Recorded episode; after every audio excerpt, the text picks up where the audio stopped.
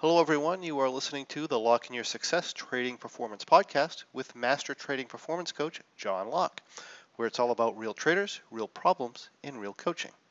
In this episode, episode number six, I'd like to continue our talk that we started in episode five about fear and anxiety. If you missed episode number five, I encourage you to go to tradingperformancepodcast.com and check that out. Otherwise, enjoy part two on how to overcome trading fear. So, in the last episode, we discussed the primary reasons why we might encounter fear and anxiety in trading. We stated that a reason for fear and anxiety might have to do with the fact that the trader is simply risking too much money. And this shows up in two main categories. One it would be the trader that is risking too much given his education or experience level, and two would be a trader who's risking too much given his net worth. In the case where the trader is trading too large for his education level, fear and anxiety is actually a really, really good thing. This is what fear is for. It's to stop us from doing something foolish. So if we are undereducated, particularly about the risks involved in what we're doing, then we should pay attention to that fear. And we should lower our risk capital to re- or remove our risk capital altogether until we get the education we need to fully understand our risks and until we are fully willing to accept those risks. In the case where the trader is simply trading too large for his or her net worth, well, you know, this can be an interesting topic. How large should a trader trade relative to his or her net worth? And the answer to that is really going to be highly dependent on the trader's situation. By that I mean a combination of the trader's goals, uh, what he's freely willing to risk in order to achieve those goals, as well as the type of trading he's doing in general. So, for example, uh, a lot of people in my community have a fairly high net worth and they're in a situation where they'd like to make some money, but ultimately they're most concerned with not losing too much of what they already have. So in this case, I'd say a general guideline for maximum amount in the market might be maybe to limit the trader's total risk in all options trades to say less than 20% of his net worth. Of course, the true number for any individual may vary substantially once we get the specifics about what they're trying to do and what they have. But in my opinion, 20% of net worth is a good general guideline for most well educated traders. On the other hand, you know, when I first started trading, I had a relatively low net worth, and my objective at the time was to become a millionaire.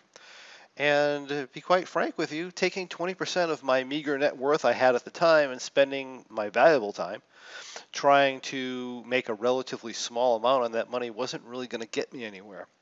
My time would have been much better spent mopping floors at McDonald's rather than trading if that was my actual approach to becoming a millionaire.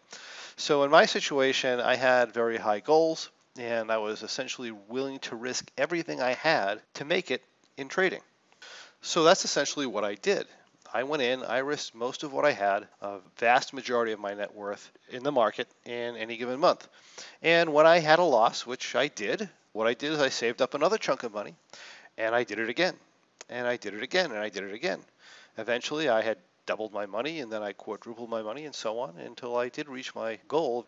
So at that point in the beginning, I was willing to risk nearly 100% of my net worth. And in that situation, I do believe it was appropriate. But, you know, as your net worth grows, as my net worth grew, risking 100% of my assets on a trade certainly didn't make sense anymore. So that wouldn't be appropriate for me now. My point being that the appropriate amount a person should be trading with in options trades is going to vary a lot and it's going to change as their situation changes.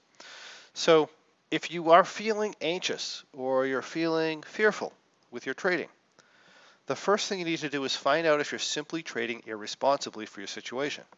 I mean, if that's the case, the fear is doing its job. Pay attention to that fear, get your size down, and start trading a little bit more responsibly or get some education. But what if you're not trading too large? What if you are a well educated trader and you're an experienced as a trader and you're trading a very responsible amount and yet you still feel anxious or fearful? Well, if you're risking money in a trade, and if you were to lose that money, your life would essentially go on the same way, and you're still feeling overly frightened or anxious, then what you're experiencing is what we call an inappropriate fear. Essentially, what's happening is you've attached some sort of meaning to losing a trade, and that meaning is often outside of your conscious awareness, and also that meaning probably isn't true. So the first thing you want to do is find out if the fear is in fact a valid fear. And in order to do that, the first thing we have to do is we have to allow that fear to happen. We don't want to try and push it away. We don't want to try to ignore it. Just let it happen. And as you are experiencing that fear, what I want you to do is I want you to notice and then write down every thought that comes into your head over the next five minutes. And you have to write them down. You want to get this, the thoughts out of your head that are creating the fear. And you want to do that so that you can examine those thoughts. So the next thing I want you to do eh, after you write down your fears is to examine the thoughts that you wrote down to see if they actually are indeed true. So for example, you might feel some fear. You might say, what am I thinking? Some, nothing might come out at first, but you have to continually sit there with yourself. What am I thinking? What am I thinking? What am I thinking? And then when it starts to come out, don't edit it. Let it come out exactly as it is, no matter how foolish it might sound or how drastic it might be. Whether or not you want somebody else to read it, write it down. You can always shred the paper later. Okay? Get those thoughts down on paper because those are the problems that are causing your fear. And then once you get them written down, I want you to take those thoughts one at a time and I want you to determine if they are actually true. So for example, you might write something down like, if I don't win this trade, I'm a failure. If I don't win this trade, I'll never make it as a trader, or I'll be stuck in this dead-end job for the rest of my life, or my wife won't love me and she's going to leave me, and so on. Then what I want you to do is I want you to examine one thought at a time to see if it's actually true. So we take thought number one. Uh, if I don't win this trade, I am a failure. Is that true? Does not winning a trade literally mean that you're for sure a complete failure? Of course not. If you take me, for example, I lose trades and I share that with people, and I've never been considered a failure, and I've never even thought about considering myself as a failure. And if that's the case for me, why should you consider yourself a failure if you lose a trade? I mean, I may have failed to win a, trade, and it doesn't necessarily even have anything to do with how well I traded a trade. A lot of times the results of our trade can be based on good or bad luck. We can trade poorly and do well. We can trade very well and do poorly. In other words, we can be doing all the right things. It could be a random, unexpected, un unpredictable event that I lost a trade, but even if I did trade poorly, so what? That still doesn't mean I'm a failure. It simply means I traded this trade poorly. And by taking that perspective, I get the opportunity to do better next time. This is how we learn. This is normal. So that one's not true. If you lose a trade, you are not a failure. It's not true. That statement is concerning you is a lie. What about this thought of if I don't win this trade, I'll never make it as a trader. Is that true? Does not winning a trade literally mean for sure that you'll never make it as a trader? Absolutely not. In fact, losing trades is 100% necessary in order for you to become a great trader.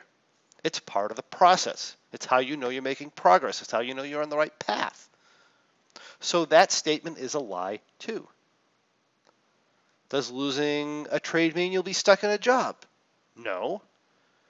And let me tell you, if your wife is going to stop loving you or leave you because you lost a freaking trade, you have other problems to deal with, my friend. And those problems have absolutely nothing to do with trading. So that's a signal for you to go out and deal with those problems. Now, if you go through this thought process, and any of these thoughts are actually true, where a loss in this trade is going to create some catastrophic situation for you, then the fear is doing what it's supposed to do.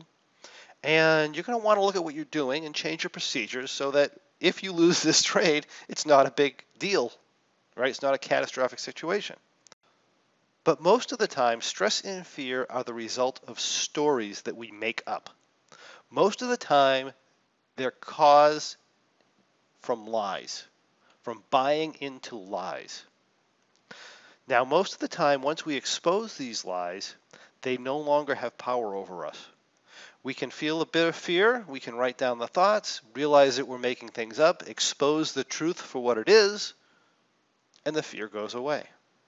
Other times, however, we may feel fear, we may even go through the process, but we might still have trouble coming up with a thought that's actually creating the fear, or we may have trouble dealing with the thought that is that's creating the fear.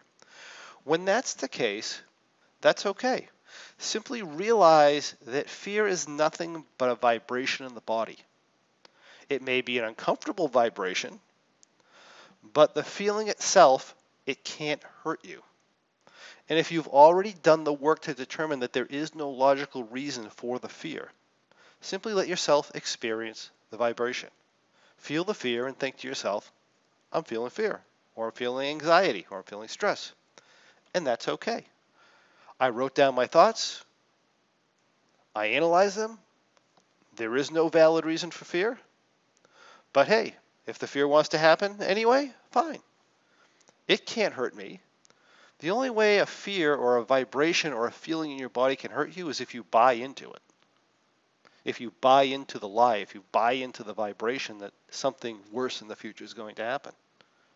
If you simply let it sit there and acknowledge it and say, oh, that's normal, that's a different story. So simply acknowledge that you're feeling it and let it pass without taking action on it. And the more you do that, the easier it's going to get to do the next time. So that's my advice to you with fear and anxiety. And that's what we have for today. I thank you for listening, and I look forward to seeing you on the next Trading Performance podcast, where you get the lessons you need to take your trading to the next level. Hey, if you enjoyed listening to this podcast, you have to check out my Trading Performance membership, where we take all this material to the next level. We study it and we apply it to bring our trading performance to peak levels. Simply go to tradingperformancepodcast.com. That's one word, tradingperformancepodcast.com, to receive information on how you too can become involved and improve your trading. I look forward to seeing you there.